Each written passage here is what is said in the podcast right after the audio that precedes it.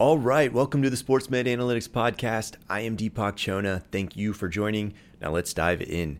Starting with Eagles quarterback Jalen Hurts. Now, the injury by video looked like an AC joint sprain of his shoulder.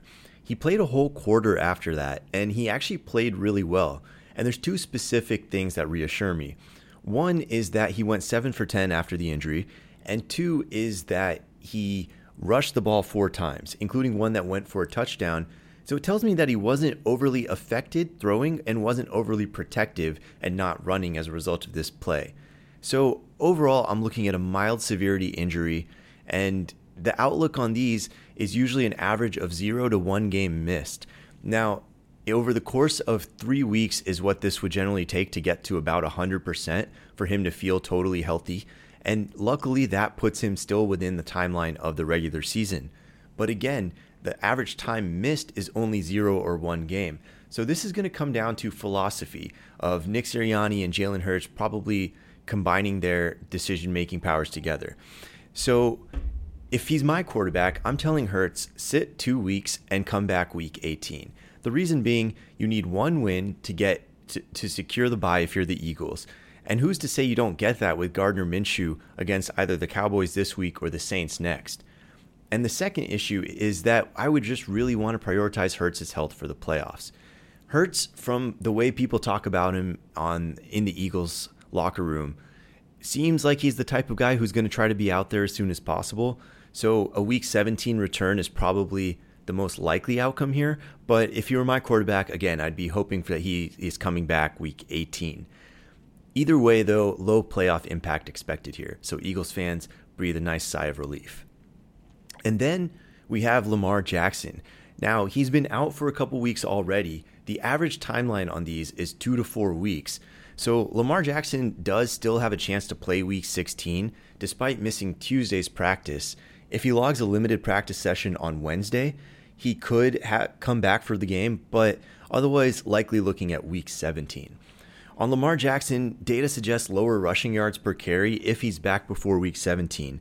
And again, that data doesn't come from quarterbacks, it comes more so from running backs and yards per carry for wide receivers. But again, it's a pretty similar overall outlook, likely some limitations before week 17. Then we have Deebo Samuel. Now, the Niners' comments on Deebo suggest that he's returning week 18. The, if you look at data, it may be a little bit longer than that. MCLs average two to four weeks, high ankles three to five. So our data suggests if you look at those averages, particularly the high ankle, suggests more likely return date would be the first round of the playoffs. And wide receivers in this situation usually need one game to ramp up their production because the high ankle tends to have a lingering performance impact for about that long. And then we have Mike White. Now, it's not surprising that he won't be out there week 16, especially because it's a Thursday game they have coming up. The average on these is two to four weeks, and while Mike White tried to go looking for doctors, uh, he reportedly saw 10 doctors to try to get cleared in preparation for week 15. It's, again, not really surprising that he has to miss and because they wouldn't clear him. However, uh, every week of healing helps lower his risk level. So there's a decent chance he finds somebody to clear him by that third week and has a real chance to play week 17. Still, though, if Zach Wilson continues to play well, or rather starts to play well, it wouldn't be totally shocking if Mike White isn't out there just yet. And then Jonathan Taylor. Now, he's out for the year. In my eyes, this is a dynasty owner cautionary tale. You're going to get some buy low offers on him uh, if you own him currently because Jonathan Taylor has an injury that isn't likely to linger on past this year. So even if he ends up having surgery for a recurrent high ankle, which you never want to see in season, but in off season can even be treated with surgery and a recovery to return to football be made within three months on the conservative side. We look at Jonathan Taylor like we previously looked at Saquon as a guy who has had an injury prone narrative sort of written about him, but probably doesn't really deserve it if you look at the injuries themselves. So with Jonathan Taylor, again, he's missed one game prior to this year, and there's no indication that he can't hold up to high volumes it's just an injury prone position. Running backs miss more uh, games per year than any other position in football, and it's not that surprising. So if you look at Jonathan Taylor, again, buy low candidate, and that walks me to my other buy low candidates due to injury. First, Jameson Williams. Now, I'm really glad to see him back out there. He doesn't, he's not producing crazy numbers yet. He's only been back for two weeks, but again, he looks like he's making a strong recovery. And as long as he's one, confident on this knee, and two, reasonably explosive this year, I'll be looking at Jameson Williams as a fast riser going into next year. The reason for that is because the ACL data shows us that wide receivers usually have a one year decline in their numbers. So, whatever you're seeing from Jameson Williams right now, I would consider as a bonus production wise. And next year is when you're going to see the real deal. And then we have Breece Hall, another major buy low candidate. Now, Breece Hall averaged 4.8 yards per carry and had a touchdown in each of his last four games played prior to this injury. And if you look at ACL data and what predicts a good return for running backs, you look at things like young age. He was 21. You can't really beat that. And you look at his production. Again, we just went over that, but it was stud level production. And then you look at his explosiveness metrics in the pre uh, pre injury athletic testing. And for him, that includes things like a 4.3940 vertical and broad jump that were over 90th percentile. And if you sum it all up, you're looking at a something similar to the way we measured Adrian Peterson and Saquon Barkley ahead of him.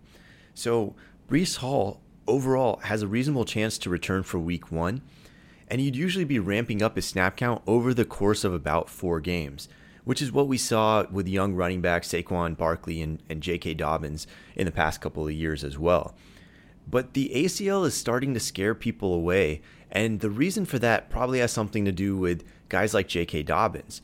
Now, Dobbins actually had a multi ligament injury, and that's going to be an important distinction in a second because despite Dobbins' sort of rough course back, he, of course, came back after missing a first few weeks and then got re injured or re shut down and, and had to have a stint on the IR and came back after another five or six weeks and is still ramping up. But Dobbins had a multi ligament injury, and that means there's more than just the ACL. Breece Hall, on the other hand, had what's considered a likely clean ACL. And if that reporting is truly accurate, then he makes for a good bounce back candidate for 2023. And then we have Kyler Murray. Now, the late season injury is unfortunate, but quarterback ACL return data is a little more favorable than both running back and wide receiver data on this. The average timeline is about 10 months. So, week one is a realistic goal, but you would more commonly miss about one month of the season. Now, pocket quarterbacks don't really see stats dip upon return, and Kyler Murray has kind of shown us the ability to both play from the pocket and outside of it. But data suggests that his running explosiveness will probably take a full 12 months to hit 90% of his pre injury form, with 100% coming the following year. So, overall, we're looking for a good year, maybe not great from Kyler Murray to start off, but by the time the end of the season comes around, he's probably looking mostly like what we saw before injury at this point. And then my favorite player on this list, Dameon Pierce, Texans running back. Now he's out. He's didn't get a lot of attention this year because the Texans were such a horrendous team. We ranked 29th in offensive line according to PFF, but this is still a player who, in his rookie year, put up over a thousand yards on 4.3 yards per carry and proved his ability to be in a dual threat, high volume role. Overall, a pretty reliable player. Now, the Texans are going to improve fast, and that's not just my Houston bias coming in. He has, we have three picks in the top 35, including, of course, very likely the number one overall. So, this is a team that's going to get an infusion of talent quickly. Dameon Pierce is, again, not an injury prone player, it's just an injury prone position. So I wouldn't necessarily hold this against him going into next year, as similar to Jonathan Taylor, this situation is one that should be very much behind him when he gets into next year without any lingering performance or re injury impact. So that's all we got for today. Again, buy low on Pierce. Texans going to improve fast, and I will see you guys next time.